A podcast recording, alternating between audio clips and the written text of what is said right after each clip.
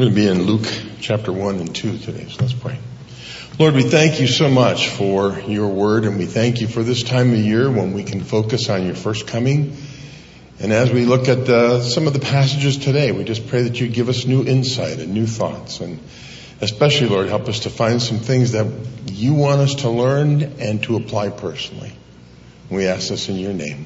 Amen. Please be seated.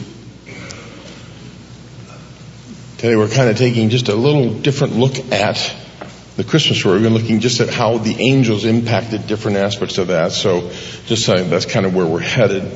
Um, I had a friend of mine in Detroit who um, I met him uh, because he was a contractor and he was doing some things and, and I started just to talk with him and he said, well, I'm an agnostic. I said, eh, I'm a pastor. So uh, we talked for a little bit and finally, finally he just started talking more and more about how he'd like to learn some things. And so I said, well, listen, I'd be happy to have a Bible study with you. And so we started doing some studying and, and uh, we tended more towards the apologetic side of things, dealing with the hard questions. And, and, and he, he loved that part of it. He wanted to know, how is it that we can know that uh, God is all powerful? How is it that we can know that, that evil isn't going to take over? There's all kinds of things that he had that he'd kind of been looking at. And, and every now and then he would say to me, you know what? if I could just see the miracles that God did in the Old Testament, if I could see them part the Red Sea, if I could see them, you know, all, the, all the locusts, if I could see all of that, I'd, I would be able to believe a whole lot more quickly.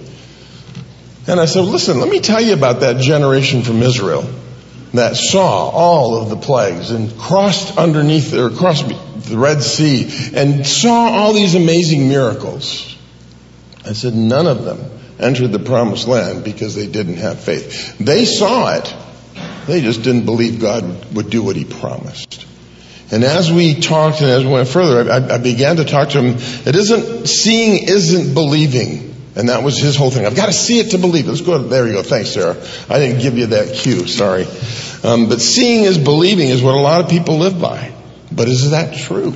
Is it really true that if we see it and we believe it, we're a whole lot better off? And my answer to that would be no, I don't think so.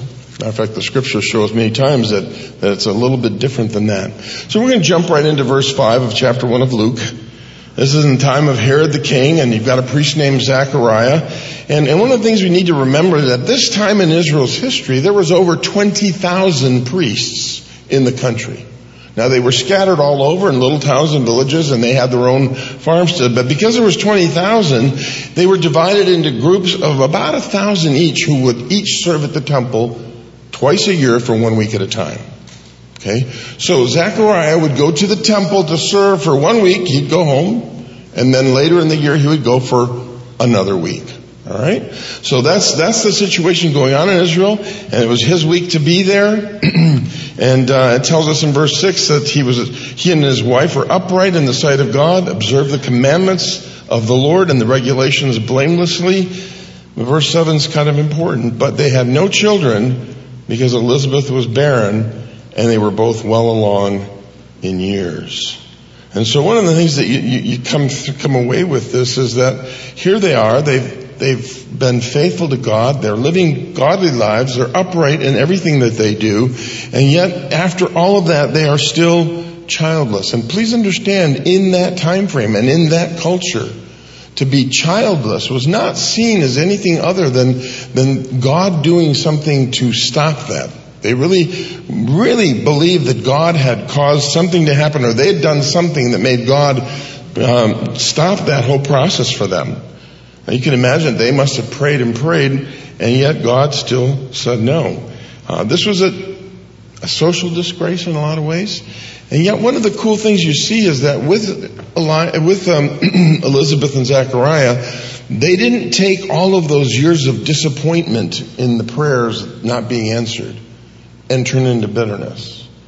Instead, what happened to them? It says in verse 5, both of them were upright in the sight of God, observing all the commandments and regulations blamelessly. So that's who they became. Even though all of this stigma and all the questions and all the kind of snide things that people would say about not having any kids or not being able to have kids or being under God's judgment, all those things they had to face. And yet they continued to serve and to follow God. And so that's one of the things that caught my attention, just kind of going into the application here. Facing that kind of criticism, uh, if you've ever been around people who are unkind and someone who doesn't have a child or someone who isn't married, you understand that the kinds of comments that are made many times can hurt the person. And so I've been around and seen that happen. Um, but God is interesting. God said, verse 6, they were upright. They weren't suffering judgment from God. It wasn't, they didn't have children. They weren't being kept from having children because of, um, they had been uh, disobedient in some way. And so, uh, you know, it was something that God had caused to have happen in them, even though they were living godly lives, even though they were doing all the things that God had told them to do. Now, I can imagine uh, living a godly life does not mean that you will not have pain or suffering.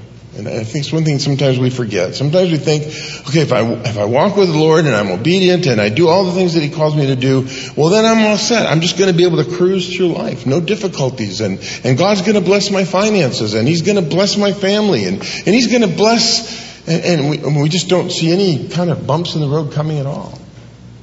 And I think one of the things that happens when we see Zechariah and Elizabeth is these are people who did that. They lived godly lives. And yet, in their case, they hadn't received what God, what they really wanted to from God. God had said no. Um, it's interesting because even in our own hearts and lives, we may see those difficulties sometimes, and there may be struggles because of the world that we live in. One of the things I love about what Jesus said was, hey, you know what? In this world, you're going to have trouble. You're going to have trouble. Um, John 16, 33. But never forget I've overcome the world. I have overcome the world. Now Jesus never said, there are people out there who say this, people out there who teach this, but Jesus never said that following him was a guarantee there would be no issues or difficulties in your life. Just follow him and you won't have marriage problems. Follow him and you'll have kids that are obedient and who will follow the Lord. That's just not there. What the Lord says is follow me. Follow me. Walk with me. And as I'm, you're walking and as we're going through the difficulties and the struggles that you will face, I will be there to guide and lead and walk with you. That's one of the critical things that we forget is that we may be going through hard things, but it's never alone.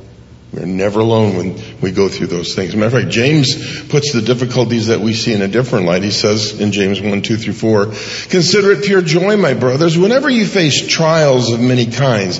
And you read that and you go, what are you, nuts, James? What's crazy? That's crazy. And yet you realize that he's giving you something the Holy Spirit wants us to know. Consider it pure joy when you face trials of many kinds. Why? Because the testing of your faith develops perseverance. So the hard things we go through, the difficulties that we face, the hardships that are piled upon us are not there to make us break, stumble, or sin. They're there to cause us to look to the Lord and to be strengthened and encouraged as we continue to move in the direction He's calling us to. It's the testing of our faith that develops the ability to keep on going, the ability to hang in there I mean, there's absolutely no way that Elizabeth and, and, and, Zechariah could have continued to live godly lives if they hadn't gotten to the point where they said, Lord God, no matter what, we will follow you. Yes, we want this. But if you say no, we will keep on following. And they're a great example of that, a wonderful example. Um, and so I just kind of, as I was thinking through the tests and trials that, I, that have, I've been through, uh, and maybe you've thought of that too in the last little bit. This last year and a half, two years have been hard on a lot of people.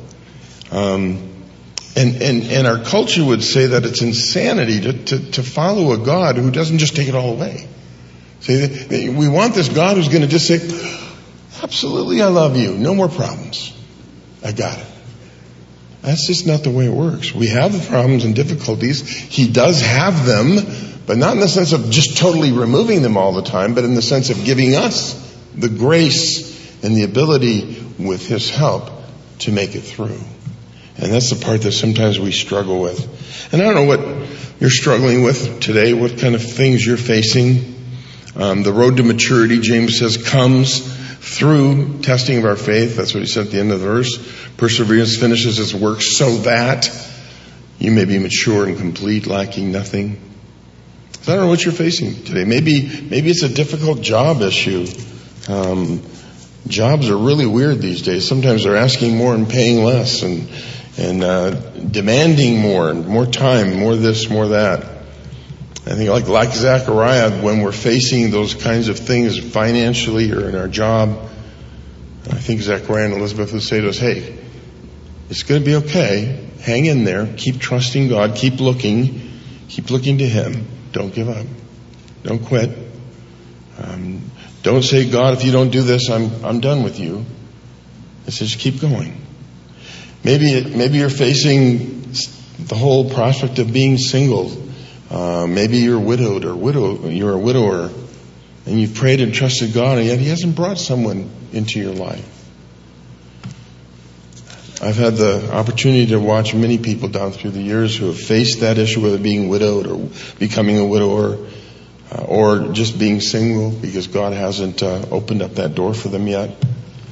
And that's a hard thing to face. It's a struggle. And then sometimes people make those unkind statements and comments. And I think one of the things we need to remember as we face those difficulties is that it doesn't matter what the difficulty is. The Lord God knows and He can be trusted. And no matter how deeply hurt or lost or unfulfilled we may feel, we can take that straight to Him. Say, Lord, here it is. This is what I'm going through. This is what I'm feeling. And Lord, I don't want to turn away from you. I don't want to become cold or calloused. Help me. Whatever you have for me, help me to live it out and trust your grace in this situation. Maybe it's health issues that you're going through. Maybe it's gradual deterioration of your skills. Maybe it's just hoping for the treatment or the medicine that you're on to work. this past week I saw another specialist. uh, if I could show you my calendar for the last two months, I told Carol sometimes my week has so much red, I put them in red ink so that I can remember them. I don't even know what a normal day is. And I saw someone and I got through with the whole thing and I thought, well, maybe that's going to be helpful. Um, this whole year has given me a new insight into what it's like to face something that is kind of difficult to treat and difficult to even comprehend, difficult to diagnose. It's been one of those years and maybe that's been something for you that you've gone through and it's just hard. Or maybe what you do have is something that's really hard to deal with. And I think once again we, we go back to that same thought, at least I have to. Lord God, I, I don't understand this. This is not my first choice. But I know that you are good. I know that you're good because I remember the cross. And at this time of the year, when I remember Christmas and the purpose of Christmas was Jesus coming so that he could grow up and live and be the first and last sacrifice of atonement. So Zacharias and Elizabeth poured their hearts out asking God for a baby. God said no. Rather than becoming bitter, what did they do? They continued to serve and to worship God as they were supposed to. Now, actually, we're going to be talking about the angels a little bit more, but uh, I think that context helps us as we now talk about what happens with Zechariah. We're going to verse 8 of chapter 1 of Luke.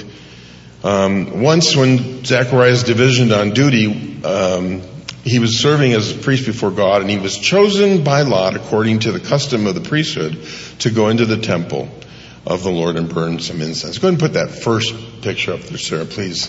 So here he is serving at the at the temple, and um, one of the things that happened is that it was it was one of those unique and special privileges to be able to go into the inside of the temple and offer incense. that was answered. So you were only allowed to do that once in your lifetime. And so they did it by law. There's a thousand guys, you know, and in a week there's what, 14 times that they can go in, morning and evening, to, to light the incense? And so you can imagine a thousand guys waiting for their turn to come. And it just so happened that God caused it to come fall, the lot to fall to Zechariah. Go ahead and put the next one up there. And so it was Zechariah's job to take incense into the temple, and there was a little incense altar before the curtain where the Holy of Holies was, and they burned incense there twice a day. The incense was a reminder of the prayers of God's people being lifted up. And as I understand what he would do is he would go in, he would light the, light the incense altar, and he would lay face down in front of it and pray for the nation of Israel. Pray for the coming of the Messiah and just pray. So while he's on the ground praying, okay, doing what he's supposed to be doing there, um, verse 11 says, an angel of the Lord appeared to him, standing at the right side of the altar of incense. So facing outward, the altar, he was uh, standing on the right hand side of the altar, the left hand side of where, um, left hand side of, of Zacharias.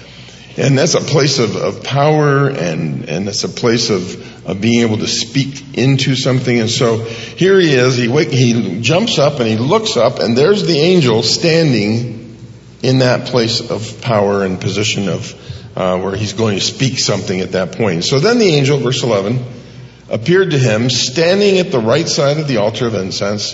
When Zacharias saw him, he was startled and was gripped with fear or terrified and full of fear.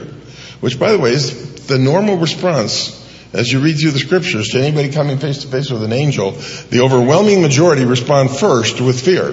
That should tell you what angels really are like. They're powerful beings that God has sent. Now, they're not evil, they're God sent angels. But they're not the little cupids or little angels you see with bows and arrows. That has nothing to do with this. So the angel's standing there, and he says, first words, do not be afraid, verse 13. Your prayers have been heard. Your wife Elizabeth will bear you a son, and you are to give him the name John. Now this is incredible news. Remember, this is a prayer they prayed anywhere between 30 and 40 years. When they first realized, hey, nothing's happening, so, okay, God, we're asking you. Angel goes on to tell him a little bit about the son John he's going to have. He will be a joy and a delight to you, and many will rejoice because of his birth, for he will be great in the sight of the Lord. He is never to take wine or fermented drink, and he will be filled with the Holy Spirit even from birth. Many of the people of Israel will bring back, will he bring back to the Lord their God, and he will go before, go on before the Lord, and this is a critical phrase, in the spirit and power of Elijah. That's a prophecy fulfilled. To turn the hearts of the fathers to their children and the disobedient to the wisdom of righteousness and to make ready the people prepared for the Lord.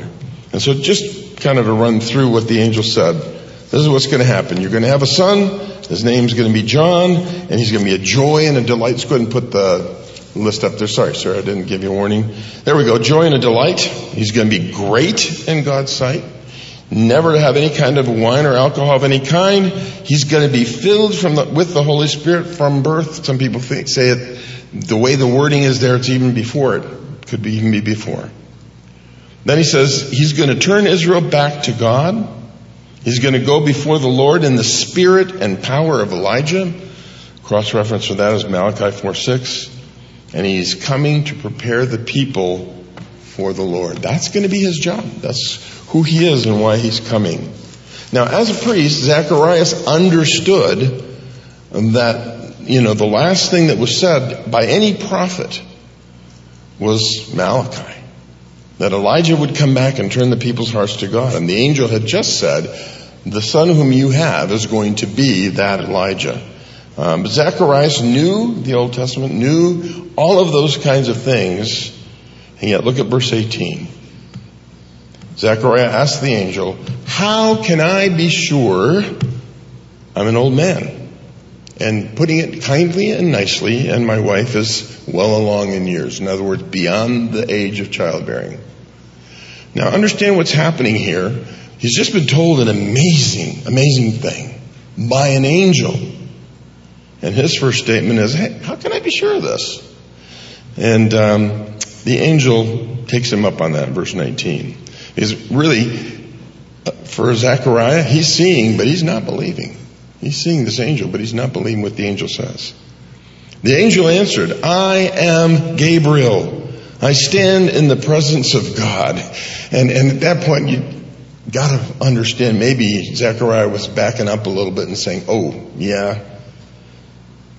Gabriel makes it very clear. I stand in the presence of God. I have been sent by God to you to tell you this amazing, wonderful, great news. That's why I'm here, because God sent me to you.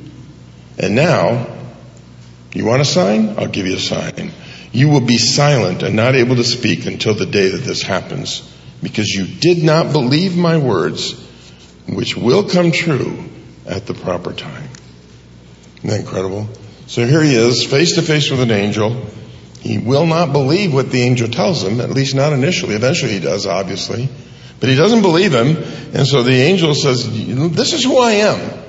By the way, there's only two angels in all of the scripture that are even named. It's Gabriel and Michael. And Gabriel is mentioned a couple times in the early times with, with the birth of Christ and in the book of Daniel where he's talking about the coming of the Messiah to Daniel. So this is, this is the angel that came to talk to him. Um, so it's one of those incredible and powerful things. And um, he goes home verses 21 and 24 kind of cover that. He returns home. He's everything he does, he has to do with sign language or writing it down because he can no longer speak. And Elizabeth's response when she finally, it says in verse 24, Elizabeth became pregnant and for five months remained in seclusion. She wanted to make sure this was really going to happen, so she didn't share. For five months she remained in seclusion, then the word got out, and eventually Mary comes to help her. Elizabeth's response when the baby is born is, The Lord has done this for me. In these days, He has shown His favor and taken away my disgrace. You see how heavy that whole shame and disgrace was in the culture. Um, and yet here she is saying, God is so good to us. What an amazing thing He has done to me. now it's interesting because the Lord had said no. I, I, who knows how many times they prayed, oh God, we would so much love to have a child.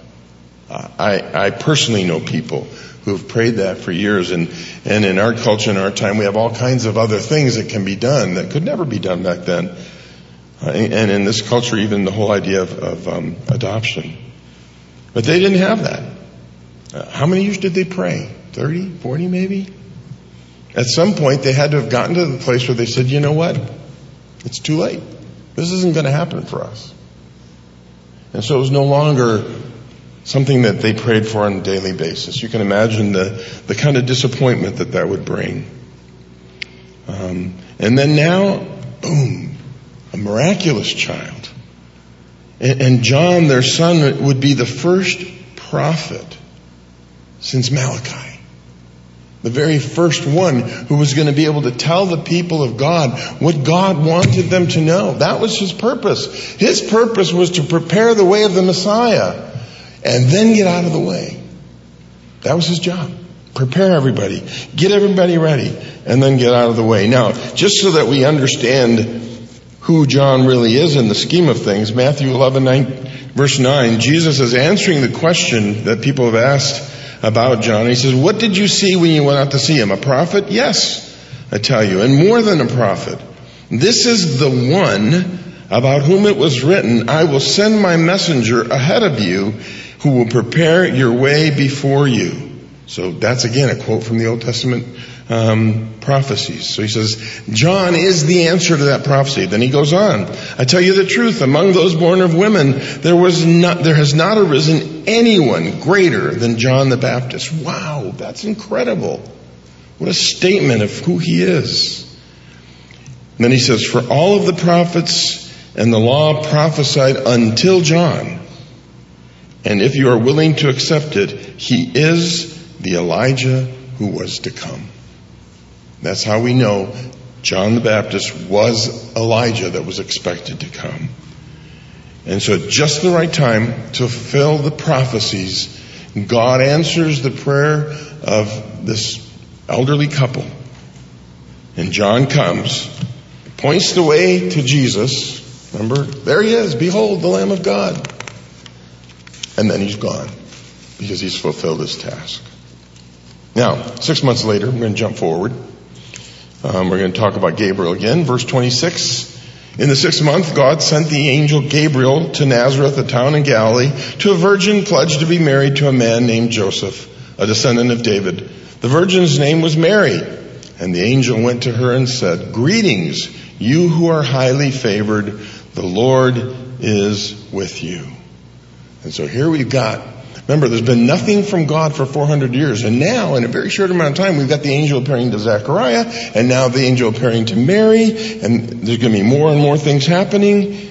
And, you know, Mary, in verse 29, is greatly troubled. He says, how can I be highly favored?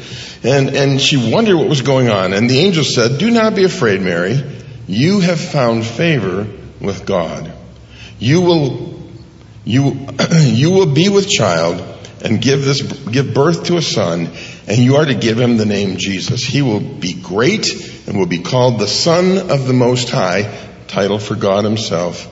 And the Lord God will give him the throne of his father David. Again, there's the messianic part coming through loud and clear. And he will reign over the house of Jacob forever. His kingdom will never end. And so there you go. You have this incredible prophecy being given.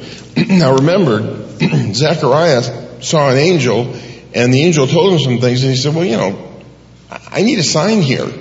You need to show me that this, something so that I can believe that this can be true. Mary is given a prophecy that I think is even harder in some ways to accept. And her answer is, um, how will this be? Verse 34 since I'm a virgin. She's not saying, give me some kind of proof that this is true. What she's saying is, okay, I accept what you're saying. Now explain to me how it's going to happen. I'm a virgin. See, she, she, could have said, listen, I'm a farm girl. I know how these things work. I'm, I'm pledged to be married, but I'm not married. So how am I going to have a child? And, and that was an honest question that she asked. She had every right to ask that question. This was not someone saying, I don't believe you. This is someone saying, how is it going to work? Tell me how this is going to work. And the angel answered, verse 35, the Holy Spirit will come upon you, the power of the Most High will overshadow you, so the Holy One to be born will be called the Son of God. And then he says, even Elizabeth, speaking of, of her cousin, uh, going to have a child in her old age, she who was said to be barren is in her sixth month. Now, Mary didn't ask for a sign. She just said, how's it going to work?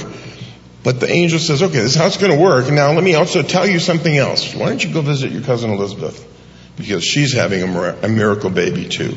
And he goes on to say, nothing is impossible with God. I love that. He's come to Mary. Mary believes it, accepts it, and then she, of course, goes and spends time with uh, with Elizabeth. after that, this is the thing I love about this whole section in Luke. Verse 38. Mary responds, I am the Lord's servant. May it be to me as you've said. Here I am.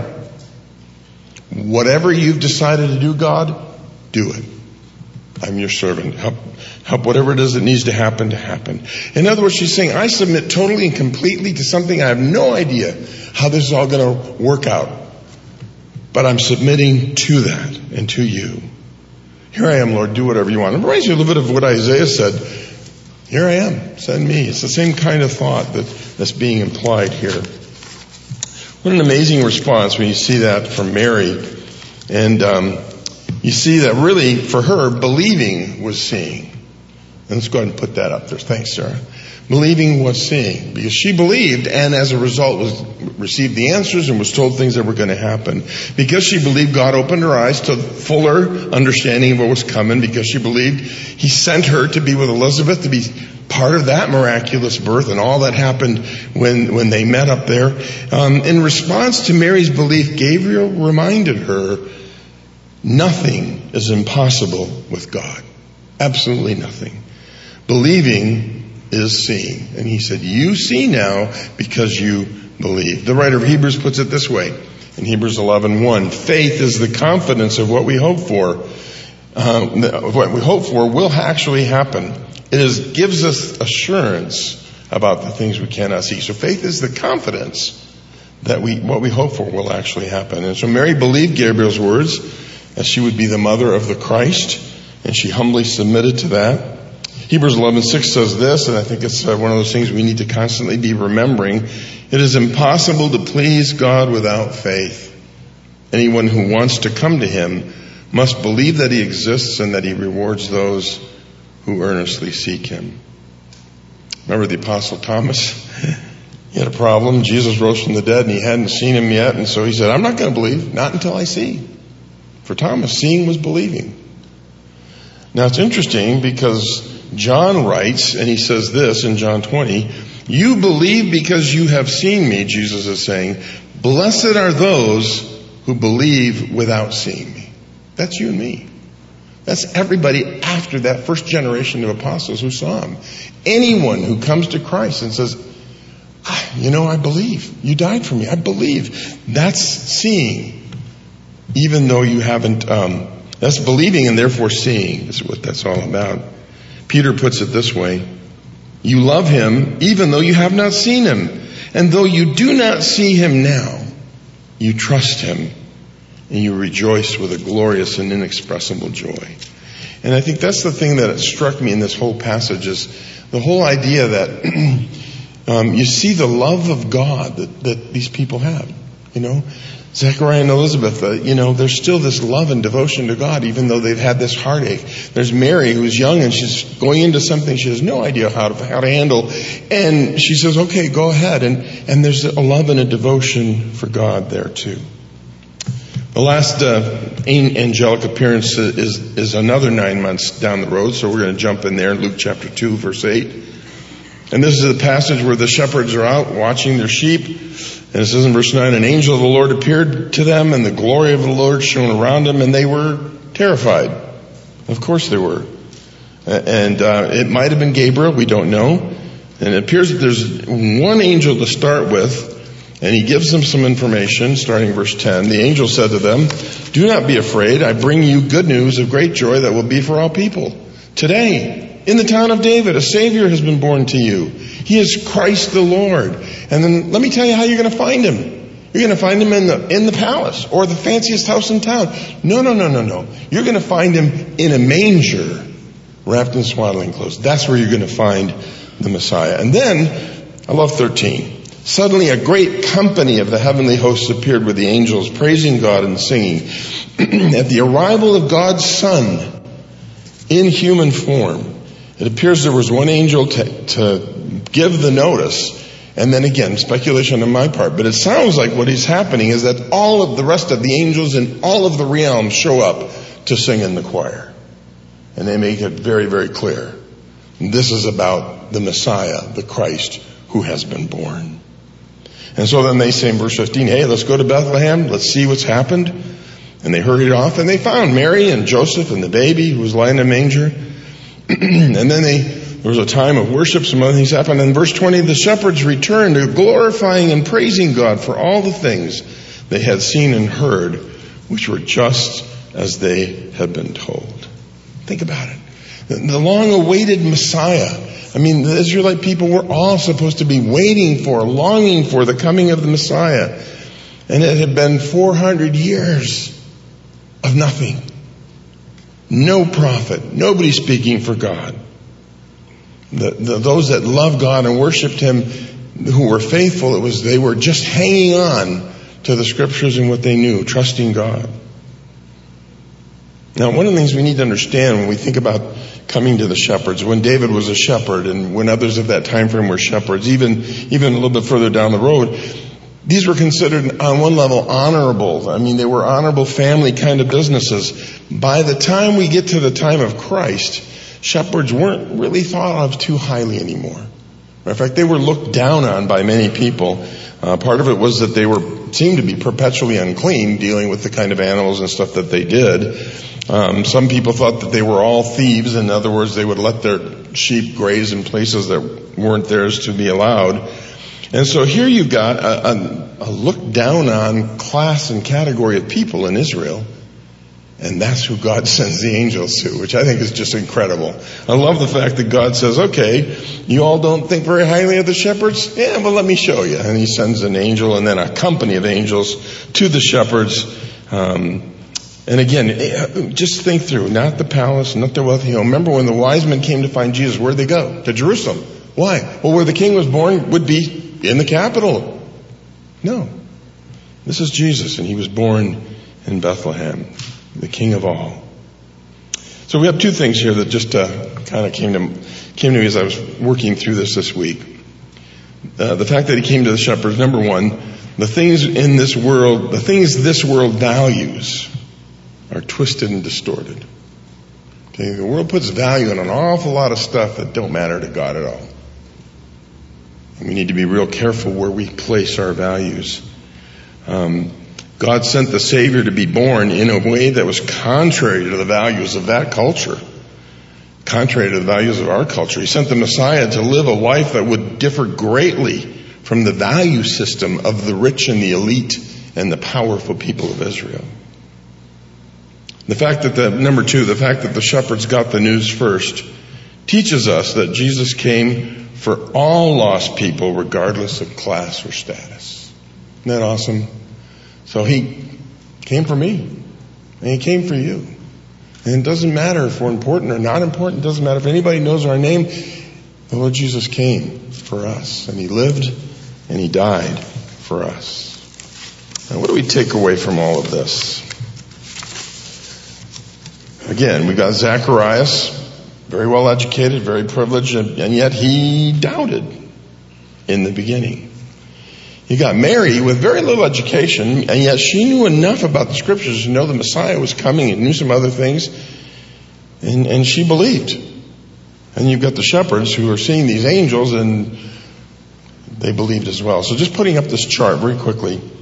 Believing is seeing. Zacharias finally believed. And he acted on that belief. And nine months later, John was raised, uh, John was born and they raised him to be the prophet that God wanted him to be. Mary believed and she submitted willingly to what God had in store for her, knowing that down the road it could mean some shame and some accusations. And yet she said, here I am. Lord, use me. And the shepherds believed and they went out and they searched until they found, uh, found the child and the family in the manger. now, just kind of ask ourselves the question, when it comes to the way that I live, when it comes to the way that you live, is believing seeing in our lives? Or are we always demanding something so that we can believe? My favorite prayer in scripture uh, has been for a long time now uh, the man who came and brought his demon possessed boy to Jesus. And he says, Do something if you can. And then this is the response in verse 23. Everything is possible to him who believes, what Jesus says. Immediately the boy's father exclaimed, I do believe, help me overcome my unbelief. He says, I, I believe or it wouldn't have come, but man, I have doubts and fears and help my unbelief. And so many times, that's my prayer. God, I believe you can do this, but I'm full of fear, I'm full of, full of doubts, I'm full of all these things. Please, Lord God, overcome my unbelief because I do believe. And when we doubt, we want to see more, we can pray, Lord, I believe, help my unbelief. Let's pray. Lord God, thank you so much for your word and thank you for the power that there is in it. We thank you as we've looked at these little scenes this morning and seen how you have worked so incredibly in the lives and in nations and peoples. And Lord, just thank you. And as we leave this place, Lord, help us to start thinking through, am I, am I believing because I'm seeing or am I believing so that I can see? And help us to sense that difference and help us to trust you in every way. Thank you, Lord Jesus, for coming and thank you for taking on human form and living the life that you did. In your name we pray. Amen.